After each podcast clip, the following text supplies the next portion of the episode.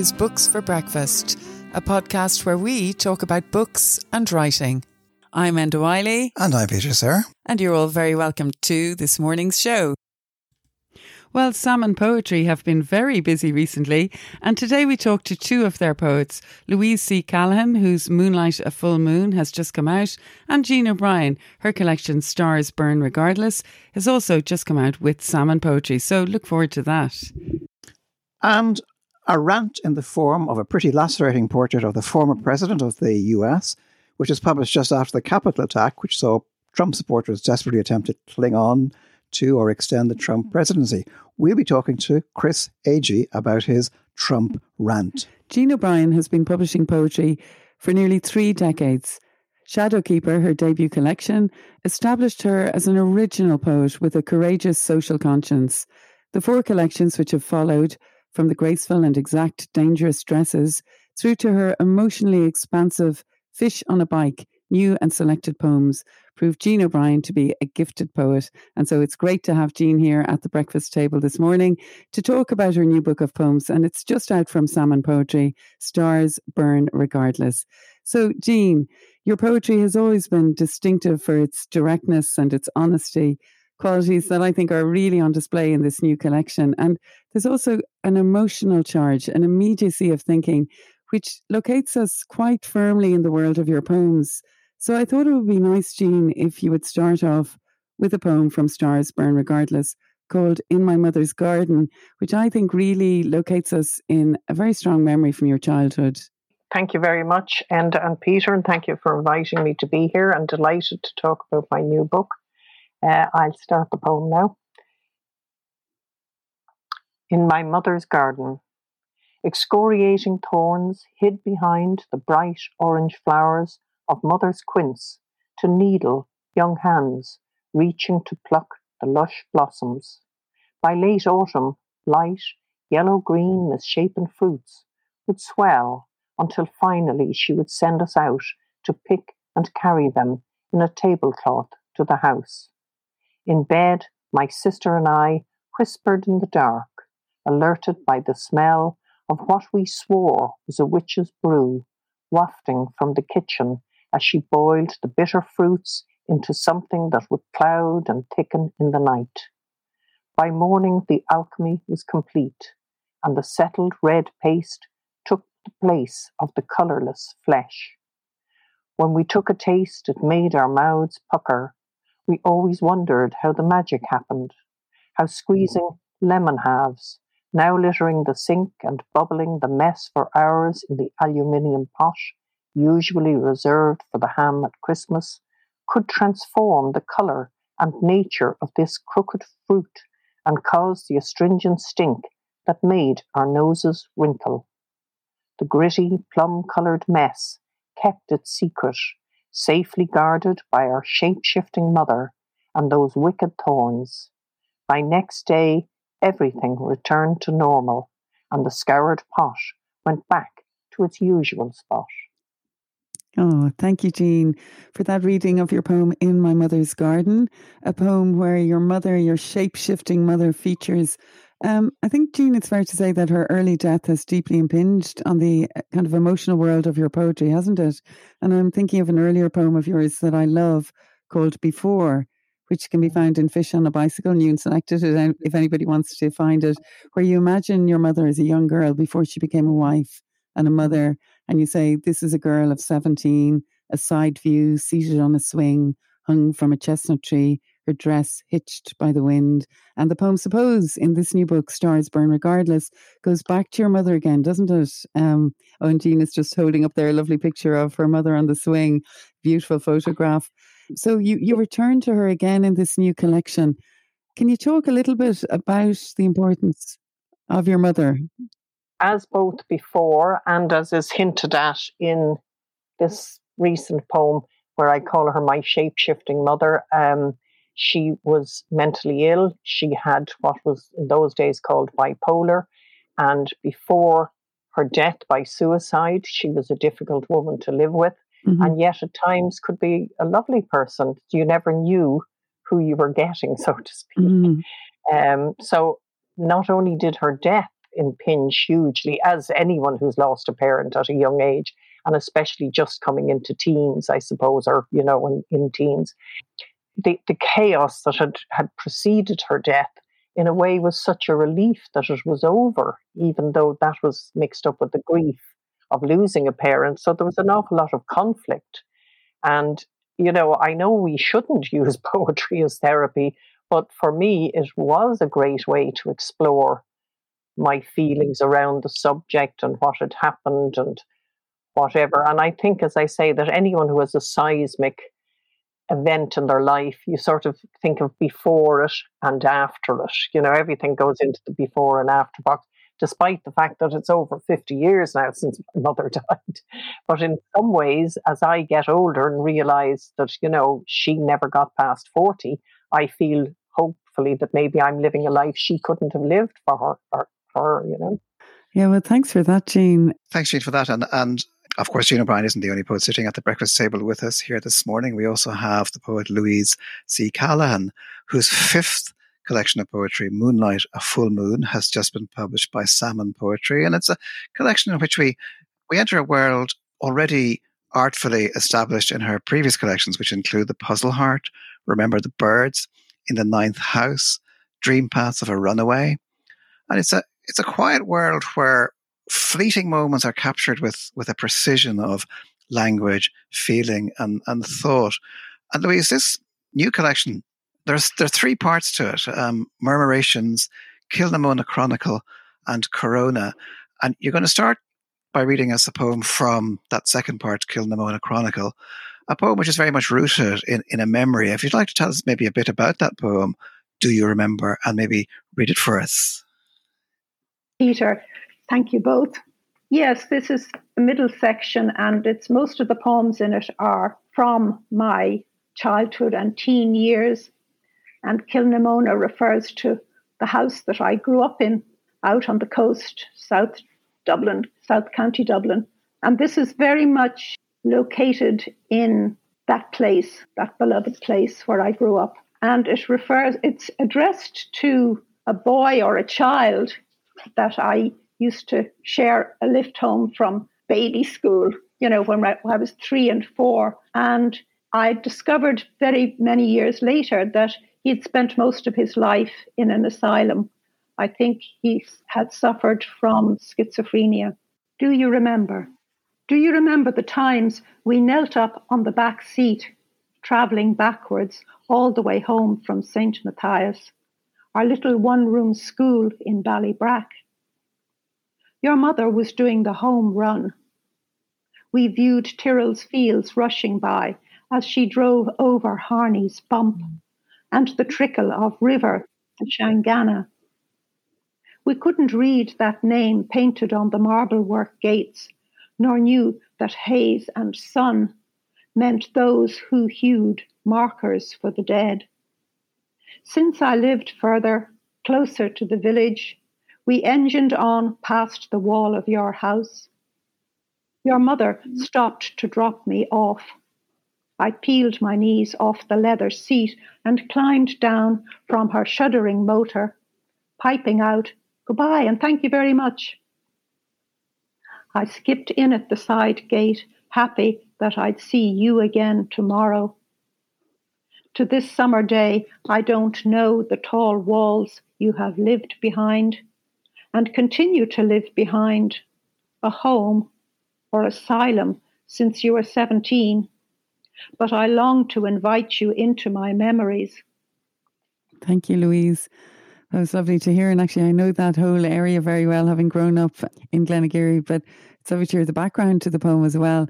And it's a poem which comes, as Peter said, from the second section, Kilnamona Chronicle, where poems of memory and childhood and humour abound. And I'm thinking of the poem in the red wool coats, where two young girls are in full view of the house in the middle of freezing winter day. They take off their knickers and they I think they put them on their head actually, don't they, Louise? And their Bawning coats, they're yeah. they're standing there with defiant they glee. Button each other up back to front into, their, their wool coats. it really gets the humour of being young.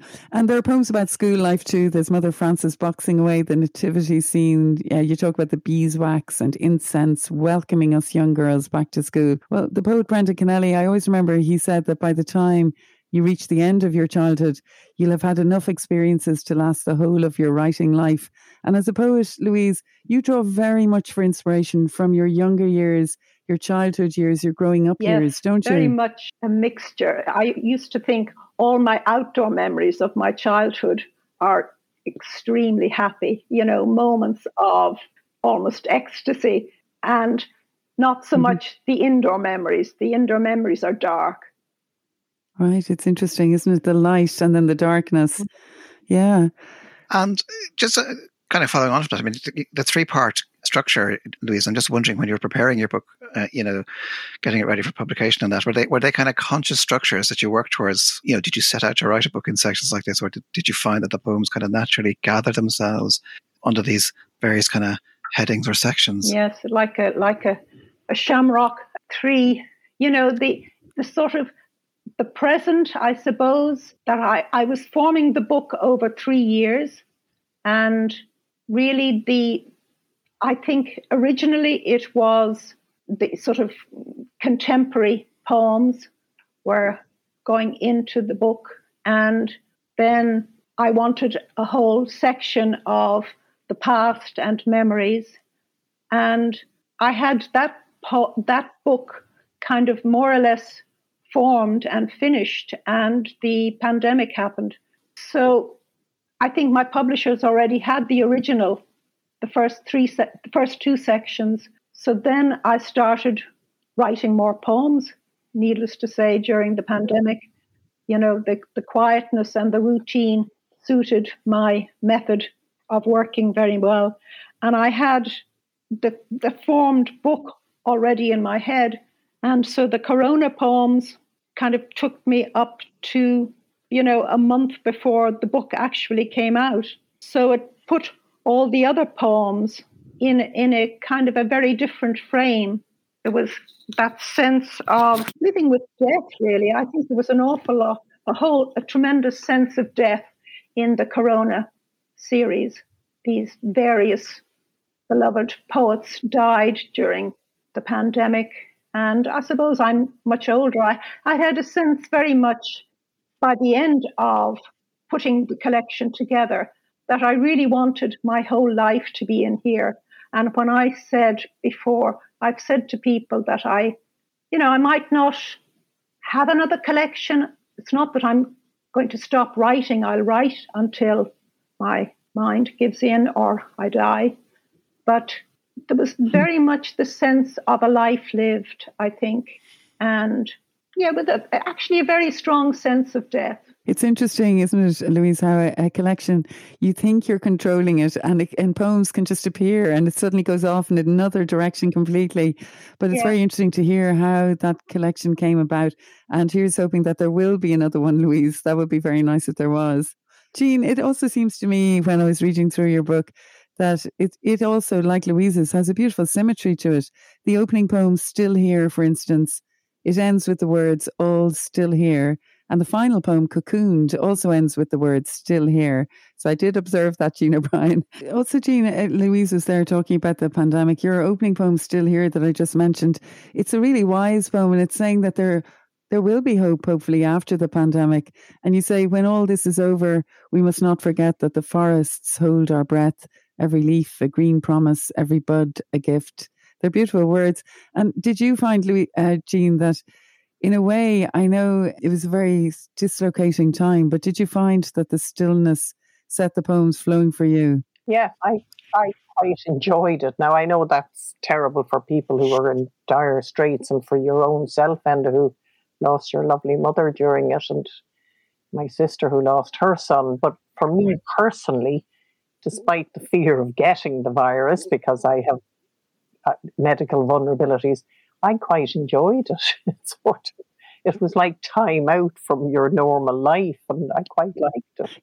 Yeah, and I, I remember as well Carol Ann Duffy, the poet, she invited poets to contribute poems about the pandemic. Not necessarily about the pandemic, but how you were living right now. It was called Write right now, wasn't it?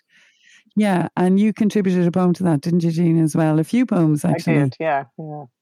So there were lots of different projects starting up, and people began to view the world in a different way. So I can understand when you're saying you enjoyed it, but yeah, so it's interesting to hear sort that. Sort of gave us all time to stop and stare, you know, which I like doing, and yeah. I know most poets do like stopping and staring on it.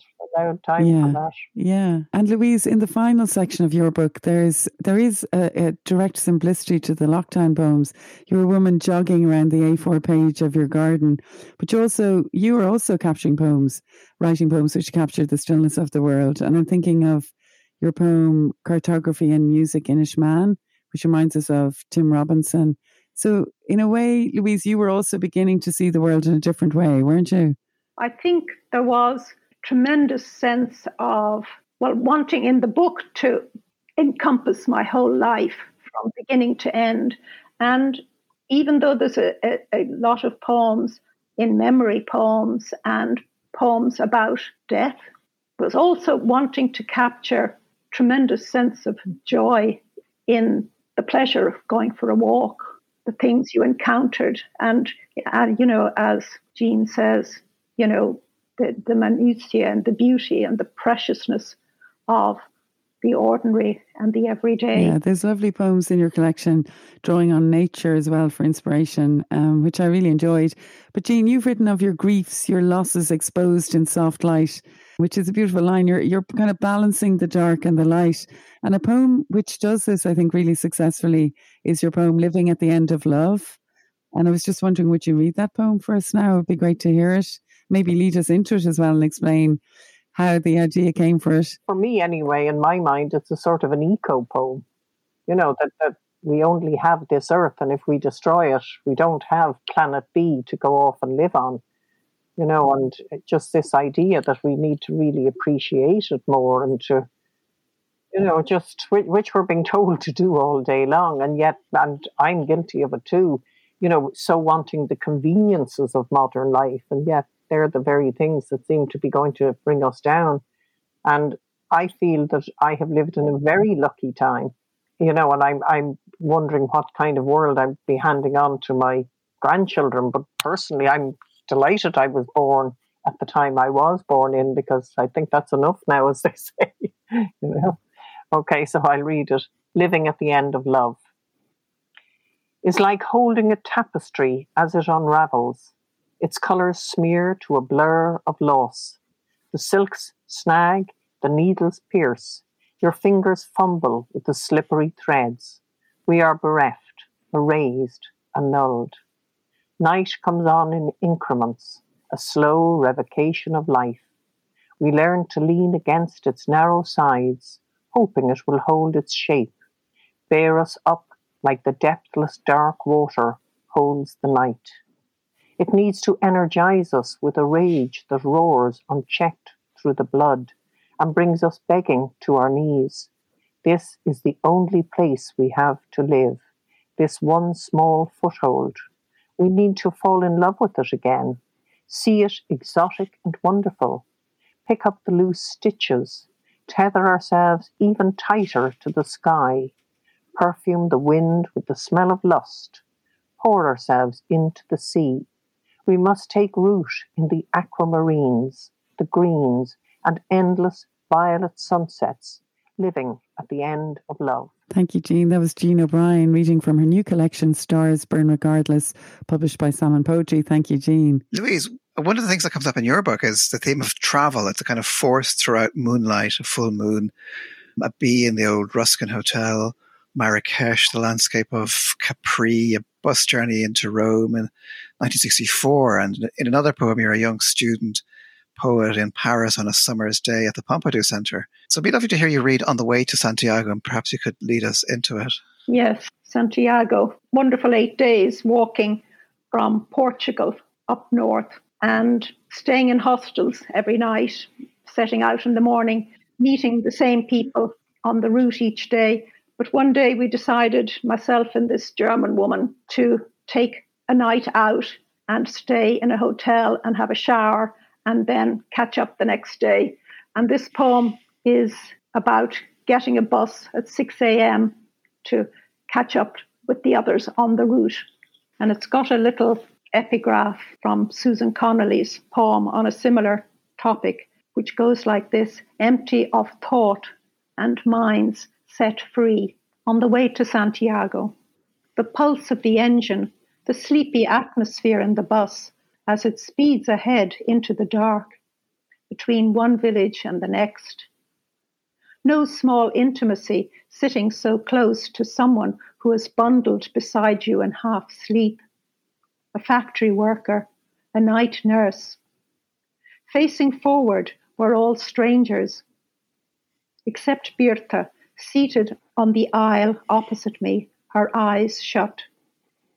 Dawn, day seven of our pilgrimage, we've sought a shortcut to Pontevedra. For I am your lady, piped music is cutting softly through from the driver's radio, a song. And I am your man. This response, deeper, more vibrato, pulsing through me, part physical, part spiritual, mystical. So many thanks to Louise C. Callaghan there for reading On the Way to Santiago from her new collection, Moonlight, A Full Moon. And it just leaves me to say now many thanks to the poets Jean O'Brien and Louise C. Callaghan for coming in to talk about their new collections of poetry. Peter and I wish them the very best with their books, and details of both books will be available on www.booksforbreakfast.buzzsprout.com. Trump rant.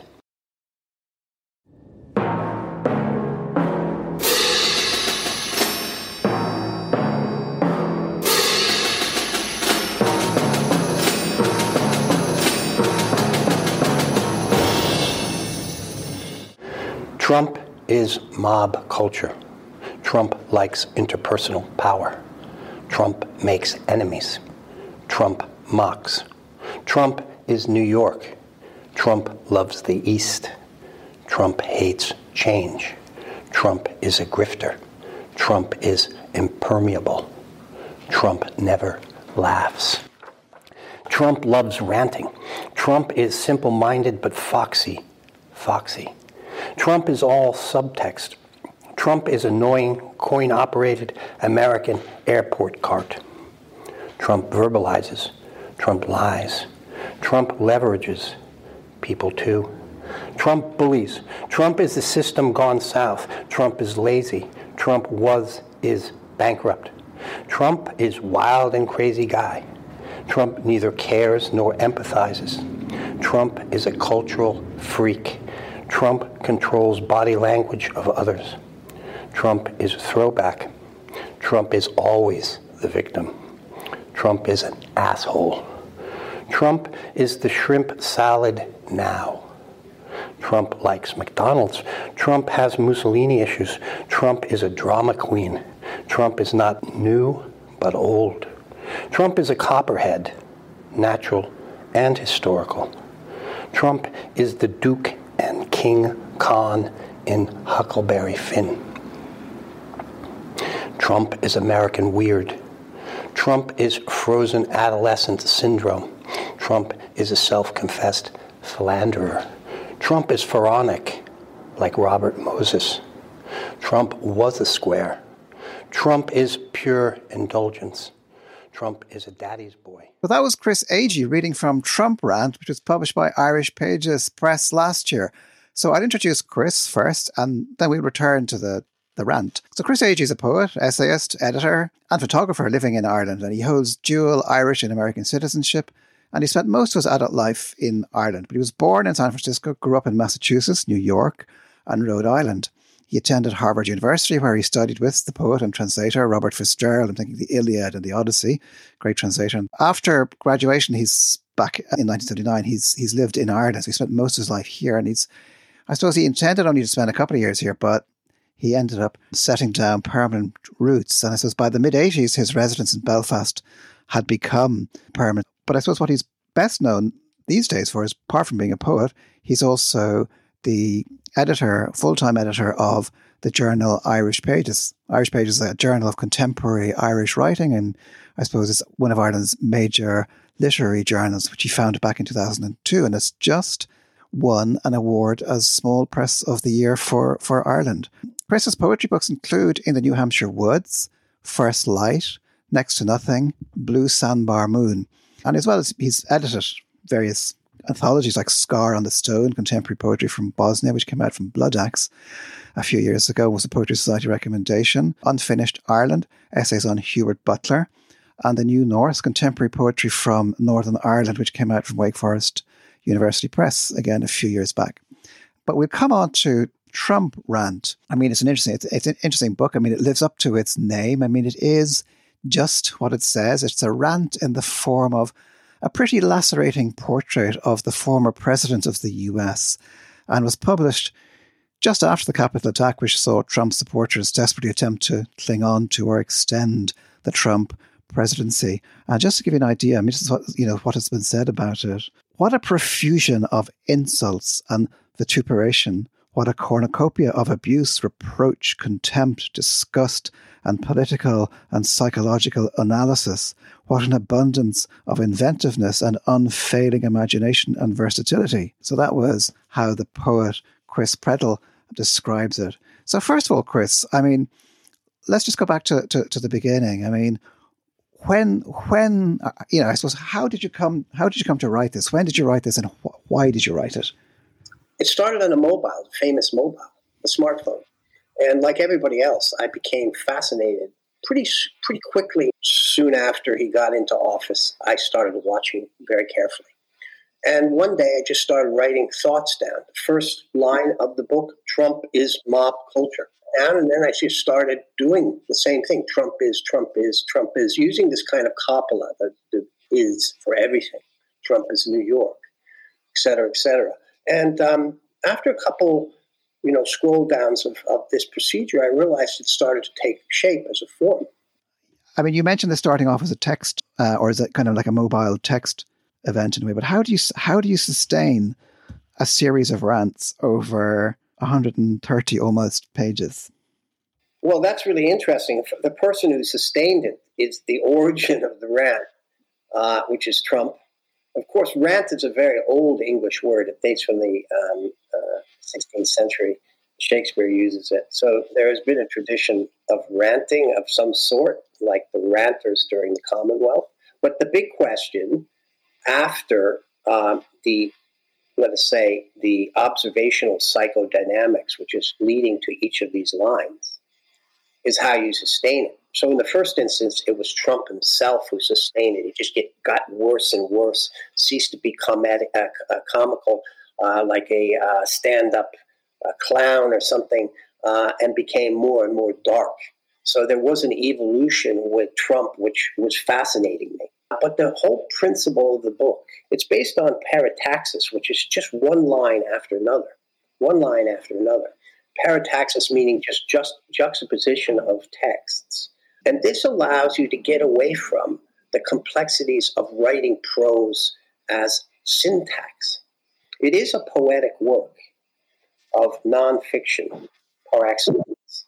But this principle of parataxis, just juxtaposing lines next to each other, separating into four different sections, also having stanza breaks of a sort. Maybe I would do, you know, 15 lines. It would come to me one week and then total silence for a few months, then more lines. So there is a stanza structure, but the whole thing is based on single lines, imaginatively and poetically uh, composed just juxtaposed next to each other. And within the lines, there's all sorts of things.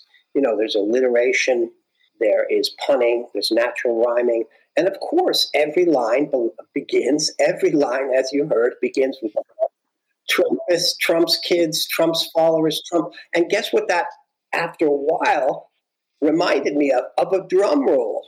Uh, trochaic, always trochaic, stress on the first. Somehow fit Trump. So overall, it combines two things this principle of, parataxis, and it's a kind of per- pervasive percussive music, which reminds one of a tattoo in the military sense. It's just banging on, like marching. And this comes back to the idea that he has kind of launched a civic civil war. So somehow this response, very unusual for me, led to something that fitted the Trump, the Trumpian experience at a distance. Trump likes pre-feminist Eastern women. Trump likes Israel's ethno state, Arabs as blacks. Trump is Faustian. Trump is faux Protestant. Trump is the defenestration of decency. Trump issued fake certificates. Trump likes his name on towels. Trump is worse than Bibi. Trump loves comb over. Trump is the Republic's Mephistopheles. Trump is a catastrophe. Trump is we the mob. Trump is insecure. Trump speaks no languages, not even English. Trump is the jackass in the White House. Trump hates being one upped, like in Northern Ireland. Trump is colossal, brittle ego. Trump is angry man. Trump hates change post 68. Trump wants it all back. Trump is ungreat Gatsby. Trump loves spectacle. Trump is spectacle. Trump loves tacky spectacle. Trump is empty. Trump is vast carelessness. Trump is snake oil. Trump flourishes. Trump glories. Trump struts like a cockerel or a cock. Trump struts and preens like a queen. Trump is political drag. Trump is the moment. Trump is pure ego. Trump loves libel as self revelation. Trump is nasty agency. Trump is interest figurehead on ship of state. Trump bluffs by bluster. Trump is ranting gossip. Trump is obviously because you know the book is your review of of Trump and Trumpists and Trumpistan, if you like. And some might say that that makes it a kind of a it's like a historic document or it's placed in a particular Trumpian moment. But I suspect you'd argue against that. I'd say I, I suspect you'd argue that this isn't just um, historic. I mean, just to look at the political kind of element for a second. I mean, do you think there's a continu- you know the continuing danger of Trump and Trumpism? Is that a live kind of thing? I mean, or or is that moment past? Do you think he's definitely has a chance to win a second election? The thing that probably will sink him is his response to Ukraine, which united um, united both both parties in the United States, at least temporarily. I, I, I, do see it as a historical record. I would have to say that. I think historians will be interested in it because it's literally in chronological order. So it's kind of in real time. I did do some switching of lines towards the end, but basically it's just as my mind is is is responding. Now one has a lot of thoughts during the day, but generally speaking, one of these lines would come more or less finished and I would just put it into the red. So it is an it is a kind of historical record in the sense that, for instance, QAnon is mentioned very early before that gets public, and all sorts of other things like that. So it is a historical record, but clearly it's a window on the, the, the, the swerve towards authoritarianism in the United States. And that has been building up as becomes very clear in, in the, the Trump rant itself. It's been building up since the late 60s. I'm interested, yeah, because I'm in, and I'm interested, Chris, like in the way that you've structured it. For instance, I mean, I mean, you, as you say, is you, you kind of follow the cycle, the course of the presidency. I mean, it's you know, it's it's divided into different parts. So you have, for instance, a midterm report. You have a third year addendum, Trump and Trumps and more Trumps, and you have a final report. You know, a work in continuous progress, and then it seems to be over. But then there's another part, you know, the final addendum, and and so on. But it's so it's in these kind of um, I mean, that's that's that's the way it is, which is structured. You're following the course of the of the presidency and commenting kind of angrily as it's proceeding. Isn't the kind of method? It's dated, so midterm report is the first two years, and they had in mind the midterm elections. Yeah. But as the thing develops, there's a, you know, I grew up at the same time as Trump was in New York. It becomes a lot about my own past before I went to Ireland, especially going to school, in school, in high school. So the midterm report started to develop an ironic air, like this is a teacher. a yeah. report. Because I think one of the things about what I like about this rant, it's definitely a rant, um, is the, the whole theme of culture as education. Yeah. So I grew up in a very prosperous part of New York, in, right on the edge of the Bronx. Yeah. Um, um, uh, Trump grew up in a well-off area in Queens, the same area as okay. Joe Pesci. Yeah. And a uh, very mob-suffused area. Yeah. Uh, and therefore, it, uh, it the whole uh, process of writing the rant as it develops. You know, I start watching on the media, and then I start remembering the '60s. So it's full of '60s images, reflections, and so forth and it becomes an excavation of my childhood past, my own American past. So this this past had become kind of like a frozen a frozen self, a severed self, which often happens with immigrants. You go somewhere and you start a completely new life, and in a certain sense, the severed self preserves a very good memory of what was there uh, before you left because it's not overridden uh, by other American experience. So it becomes an excavation of Trump's formation and my formation at the same time, uh, in all sorts of ways. I'm conscious of the fact that you know we're we're recording this as we are in the midst of of a world crisis with Putin's attack on, on, on the Ukraine, and of course Trump is on record as saying that he thinks Putin is is is a genius. Uh, the, the extent to which a, a crisis like that isn't just some sort of abstract thing. It's a personal thing. We all we all feel it. We're all implicated in it. We're all implicated in it, kind of socially, economically, emotionally, because the nature of the world changes changes before our eyes, and so we're we're, we're all de- we're all deeply implicated in events like that. I mean, are you? Would you be pessimistic for the future? Could you see yourself writing a Putin rant? No, not really, because it has that personal emotion. And is he? Is, is somebody like I mean, is is somebody like in a sense, in a, in a way, Trump seems to invite satire. Are some figures beyond satire? Do you think? I mean, uh, is you know, and is satire? Does poetry or literature have a role in combating the kind of tyranny that, say, Putin represents? Oh, absolutely, no doubt about it. Words matter. That's the one thing that Ireland and Irish poetry, especially being based in the North, taught me. Language matters one of the key problems with the United States now is the language has gotten completely out of hand. Uh, it's become very aggressive. As I say in one of the lines, Trump has launched a civic civil war. Therefore, language is, of course, very important. I don't see myself at the moment writing any other rant I, I, started a little bit with Boris, but it didn't quite work out. But I do think, just to come back to that point, I do think the, the, the book is a kind of real time record of the psychodynamics of a poet recording this phenomenon of Trump. But it also moves through other zones of my experience um, authoritarian drift and democratic deficit in Ireland, of course, in the North, I'm wondering about reaction to this, Chris, as well. Your reaction to your Trump rant. I mean, did you? I mean, I'm particularly interested. I mean, did you get any kind of reaction um, from it? I mean, I'm, let's let's assume that Trump himself hasn't read it. We, we never, we, you can't tell. I presume. Did you send him a copy? Uh, not yet. The American. We got a massive list to go out. Um, uh, I haven't. I've been so busy. They've just started to go out in UK and Ireland. There has been response. The Irish Echo had a nice little profile and some came in, but it is going out to the United States. So, kind of very curious to see what kind of reaction it'll get from people in the States.